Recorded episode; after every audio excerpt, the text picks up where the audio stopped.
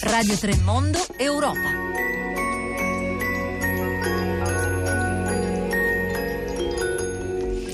Buongiorno da Anna Maria Giordano e benvenuti all'ascolto di Radio 3 Europa.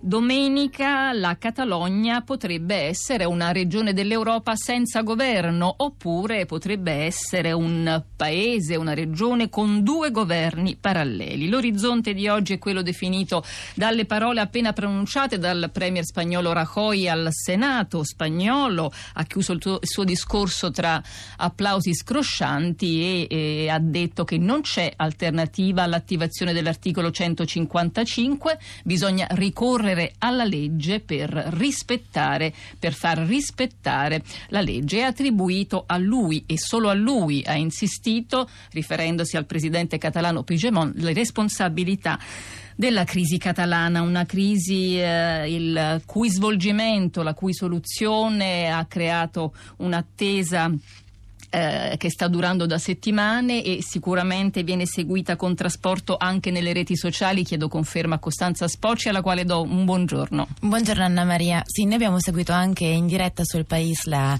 il discorso in diretta di Rajoy e abbiamo già ricevuto diversi messaggi. Fernanda ad esempio ci scrive ora Rajoy destituisce il governo catalano, Puigdemont dichiara l'indipendenza, passo 2 Rajoy interviene con la polizia e mezzi di comunicazione, passo 3 elezioni. Noi vi ricordiamo che potete seguire diversi hashtag anche sui nostri profili Radio Tremondo, Radio 3 Tweet e ovviamente anche su Twitter, quindi hashtag Rajoy e hashtag Catalunya. E poi per la nostra seconda parte anche un hashtag diverso, no? Stop Glifosato, che fa parte di una campagna di cui poi parleremo, e anche hashtag Monsanto Papers. Vi ricordiamo potete anche scriverci al 335 56 34 296 anche su WhatsApp. Fintir de la ley tiene además consecuencias económicas muy graves. Las entidades financieras se van. ¿Cómo no se van a ir? Las empresas también. Los depositantes dudan y actúan y pueden poner en peligro muchas cosas. La inversión se resiente porque no hay seguridad jurídica y el crecimiento económico y el empleo empiezan a evolucionar a la baja. E questo è il Premier Rajoy che parlava al Senato. Pochi minuti fa, la crisi economica, le imprese che se ne sono andate, il clima di incertezza e instabilità nelle sue argomentazioni, le parole che tutti hanno ripreso nel giro di pochi minuti sono queste, l'attivazione dell'articolo 155 della Costituzione contro la Catalogna è una decisione eccezionale presa davanti a una situazione eccezionale.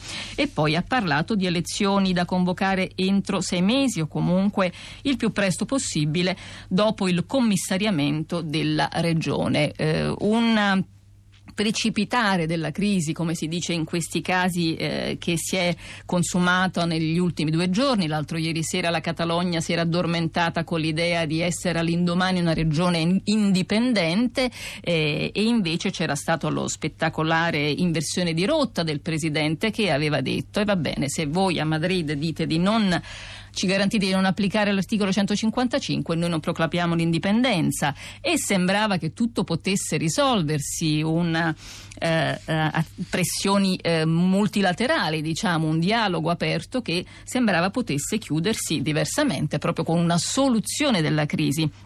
E invece attorno al premier spagnolo eh, si è stretta eh, con forza la parte più estrema del Partito Popolare, la destra del partito, e dall'altra parte gli indipendentisti più espre- estremi intorno al presidente. Quindi tutto si è eh, ehm, eh, rivoltato e, e, e, la situazione è quella che adesso racconteremo. Io saluto subito Andrea Nicastro, inviato del Corriere della Sera a Barcellona. Buongiorno.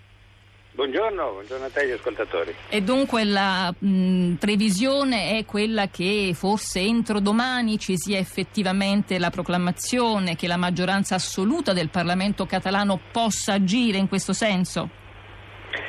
Eh, la, il, pleno, l'assemblea plenaria è riunita per oggi, annunciata per oggi alle 12 eh, e una delle particolarità della legge del referendum del primo ottobre sull'indipendenza è che la dichiarazione potrà essere fatta da una maggioranza non assoluta ma relativa del, del Parlamento, quindi una maggioranza semplice. Eh, che questa maggioranza si possa effettivamente raggiungere eh, cominciano ad esserci dei dubbi perché eh, ieri si è dimesso un assessore, un consigliere della Generalitat eh, catalana eh, e oggi di fronte all'annuncio di Rajoy del, del 155, sebbene probabilmente un po' eh, ammorbidito dalle pressioni dei socialisti, bene, di fronte a questo annuncio ha la possibilità di ehm, vedersi destituire ma anche incriminare, anche eh, per reati che possono comportare 30 anni di carcere eh, bene, la possibilità che la maggioranza non arrivi a, eh, avere i numeri per, per, per, poter votare l'indipendenza e la, e la, la proclamazione della Repubblica eh, c'è, è una possibilità che ancora è sul tavolo. Dunque questo farebbe la differenza, ha fatto bene Andrea Nicastro a sottolineare le conseguenze dell'applicazione dell'articolo 155, insomma cosa eh, va incontro la Regione non solo, quindi alla fine dell'autonomia, non solo a eh, eh, istituzioni, mezzi di comunicazione, agenzie del fisco, polizia che tornano eh, nelle mani di Madrid, ma poi a eh, destini individuali eh, di vari politici che possono cambiare. Eh, da Madrid invece eh, si procederà così, a questo punto questa sarà la linea eh, e Rajoy mh, sembra rafforzarsi sempre di più su questo binario. Eh, allora, secondo me la parte più interessante, più politicamente rilevante del discorso di Rajoy al Senato nel, nel chiedere il 155 è stato quando ha eh, fatto riferimento agli esempi dell'intorno europeo. Cioè lui ha detto noi stiamo facendo una cosa che qualunque altro Stato eh, avrebbe fatto in questa condizione, con una regione che eh, si dichiara indipendente e vuole rompere l'unità dello Stato, con una, una regione che viola le, le, le, leggi costituzionali, che non ottempera ai, alle sentenze della Corte Costituzionale, una regione che si pone fuori dalla legge. Chiunque avrebbe fatto lo stesso.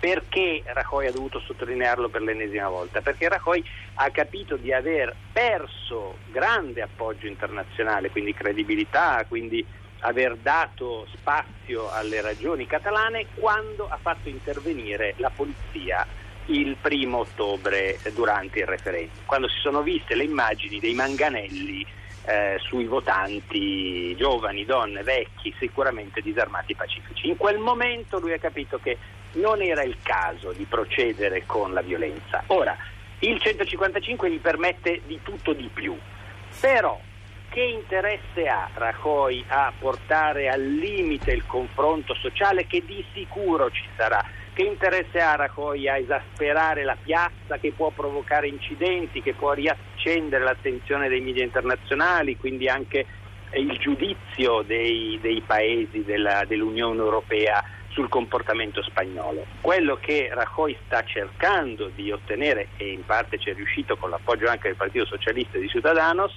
altri due partiti della, della, che non compongono, se non in parte, la, la sua maggioranza di governo usuale, è di ricostituire il tutto dentro a un quadro di legalità, di normalità e quindi anche il commissariamento che ci aspettiamo della Catalogna sarà a mio avviso un commissariamento il più morbido possibile per cercare di evitare il più possibile un confronto di forza, di violenza, magari quello che giorni fa ho definito un commissariamento a distanza, senza contatto fisico. Dunque, giudizio e clemenza nel comportamento del Premier Rajoy eh, ci si dovrà attendere, eh, secondo l'analisi eh, di Nicastro, l'intorno europeo che eh, Andrea ha appena citato. Lo giriamo a Pier Virgilio D'Astoli, Presidente del Consiglio italiano del Movimento Europeo, che tra l'altro, lo diciamo subito, promuove insieme ad altre sigle come la Gioventù Federalista Europea, i Radicali Italiani o la rivista East West,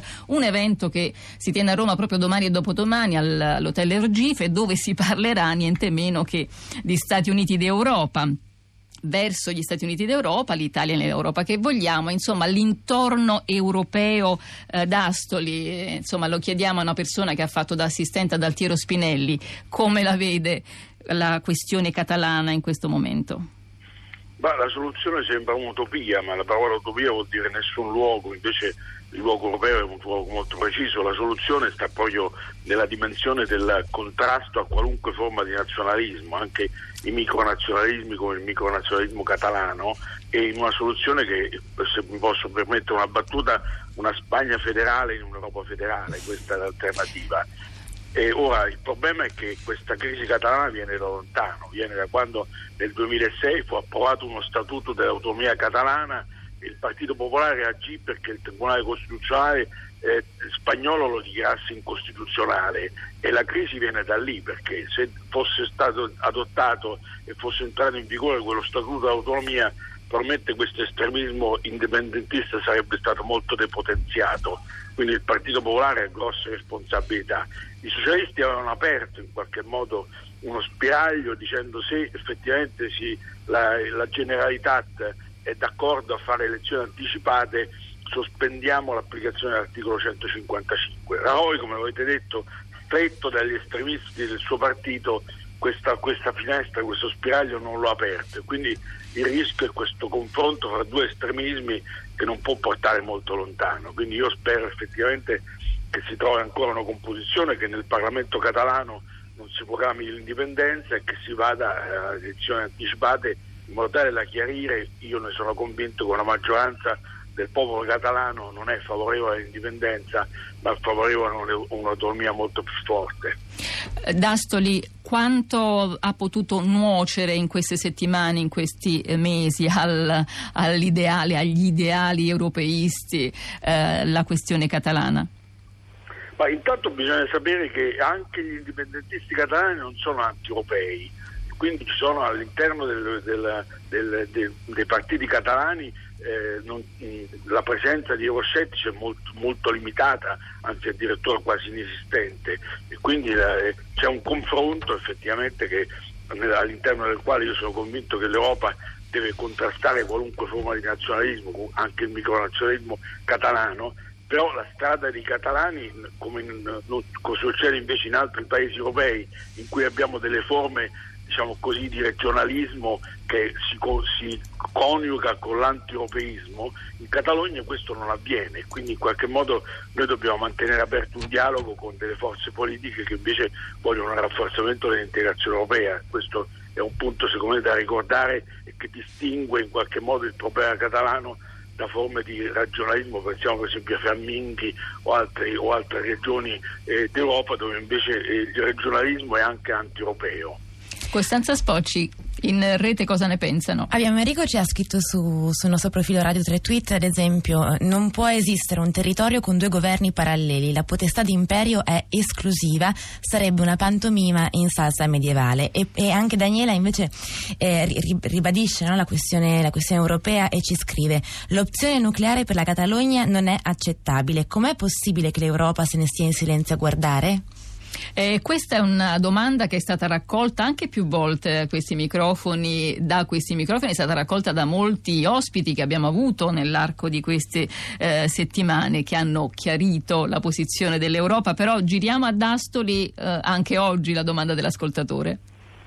Ma noi avevamo proposto come Movimento Europeo che il Parlamento Europeo si facesse carico del problema e convocasse una commissione d'inchiesta sulle questioni della Catalogna, in cui fosse messa anche sul tavolo la questione dell'intervento della polizia, ma non soltanto quello, il problema della legalità, e che in questa commissione d'inchiesta le varie parti in, in causa, quindi i catalani, il governo spagnolo e altre forze politiche, fossero in qualche modo sentite dalla commissione d'inchiesta del Parlamento europeo per aprire uno spiraglio di dialogo.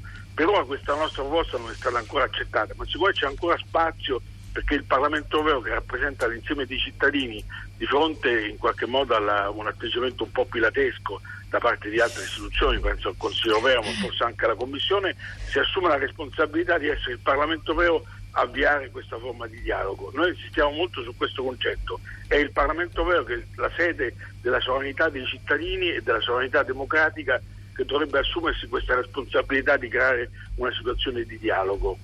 Grazie a Pier Virgilio D'Astoli, Presidente del Consiglio italiano del Movimento Europeo e buon lavoro allora all'Ergife domani e dopodomani.